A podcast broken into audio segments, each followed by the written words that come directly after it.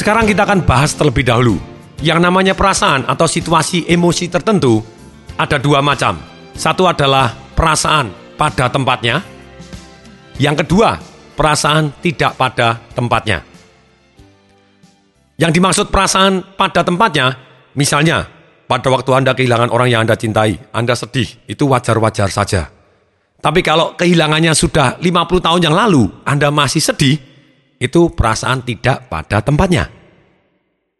Kemudian, misalnya Anda berenang, terus kemudian Anda hampir tenggelam.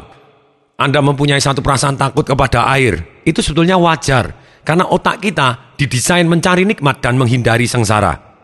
Ketika sengsara kita akan hindarin, apalagi sengsara yang hampir membuat kita meninggal dunia, kita akan hindarin. Tetapi, kalau Anda seumur hidup tidak mau berenang karena kejadian tersebut lagi, itu adalah perasaan takut tidak pada tempatnya.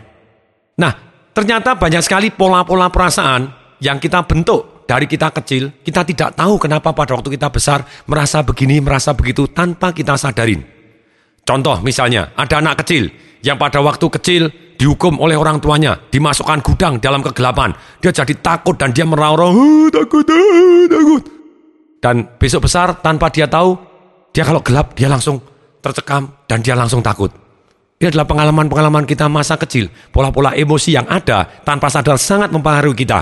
Yang kita harus tahu caranya untuk merubah sehingga kita bisa mendapatkan yang benar-benar kita inginkan.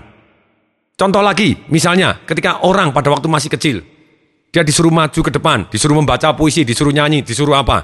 Kemudian dihu, pada dihu, gurunya malah marahin dia. Kamu ini benar-benar goblok ya, gitu aja tidak bisa. Sejak itu dia trauma dia takut sekali bicara di depan umum. Sekali lagi, kenapa? Karena otak kita didesain mencari nikmat menghindari sengsara, satu hal yang menyengsarakan kita tidak kepingin ulangi. Kita terkena satu yang namanya seperti sindrom kucing yang pernah disabet. Misalnya ada kucing yang pernah disabet dan kemudian dia terluka, di punggungnya terluka kena sabetan, sabetannya sudah sembuh, kulitnya sudah sembuh, tapi yang terjadi pada waktu dielus-elus kemudian terkena satu tempat yang dulunya sakit sekali kalau disenggol karena itu bekas luka, tapi sekarang sudah sembuh, begitu disenggol ke sana, miau, kucingnya langsung mau mencakar lagi karena dia merasa ingat tertekan tombolnya lagi, tombol emosi atau tombol perasaan lama bahwa itu yang dilukai. Demikian juga di dalam hidup kita banyak sekali tombol-tombol yang mengaktifkan perasaan-perasaan masa lalu tanpa kita sadarin. Itu sesuatu hal yang namanya cantolan atau jangkar atau anchoring yang kita akan bahas di CD-CD berikutnya.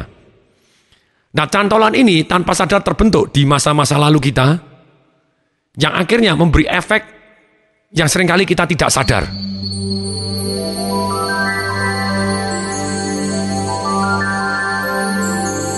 Misalnya, ada di supermarket, kemudian ada perampok, menodongkan pistol dan dia loncat langsung masuk ke dalam kasir dan kasirnya ditekan kepalanya ditempel ke lantai. Mana kuncinya? Mana kuncinya berangkasnya? Keluarkan semua uangnya. Kalau tidak kamu saya bunuh kamu. Dan kemudian kepalanya yang nempel di lantai ini tadi, si kasir ini mencium bau karbol dan saat itu dia begitu takutnya dan dia mulas dan muntah pada waktu saat itu. Apa yang terjadi? Besok suatu sudah berlalu lima tahun, tiga tahun, tapi dia bau karbol, dia mendadak takut dan dia kepingin muntah. Aha, ini yang namanya cantolan tadi yang menimbulkan emosi-emosi yang tidak pada tempatnya, yang mengganggu hidup kita dan sangat mengganggu hidup kita.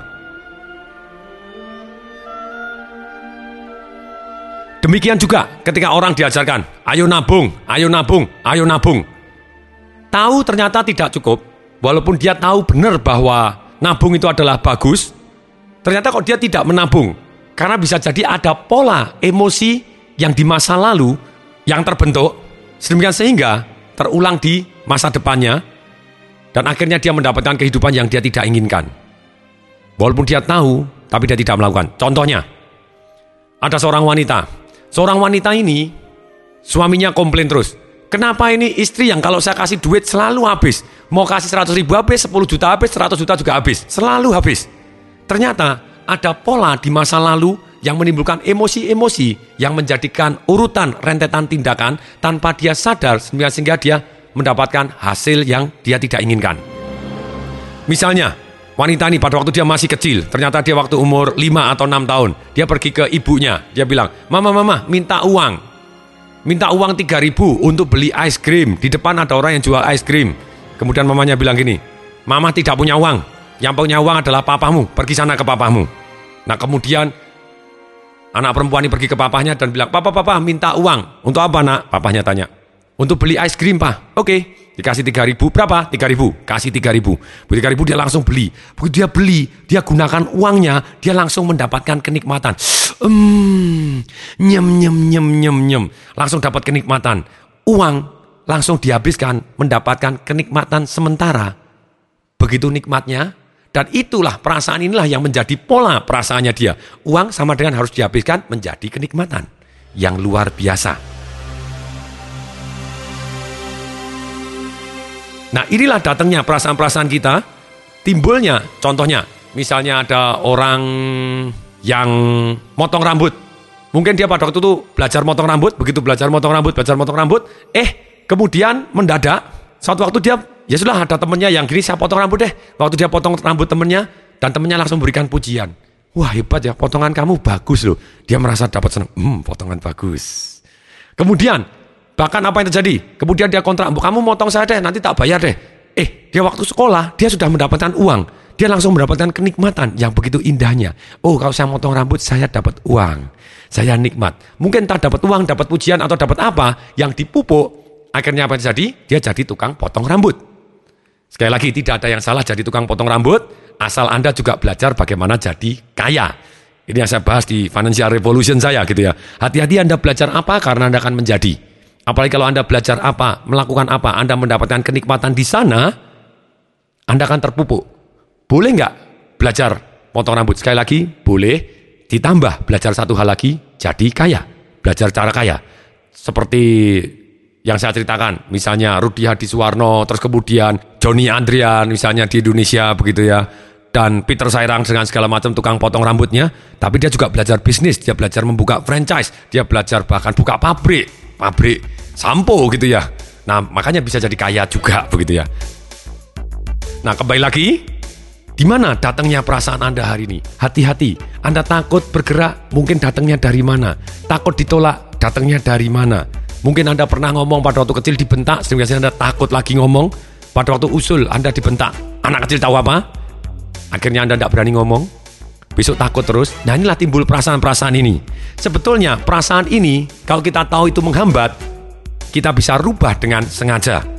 Karena itu masih area di dalam kontrol kita.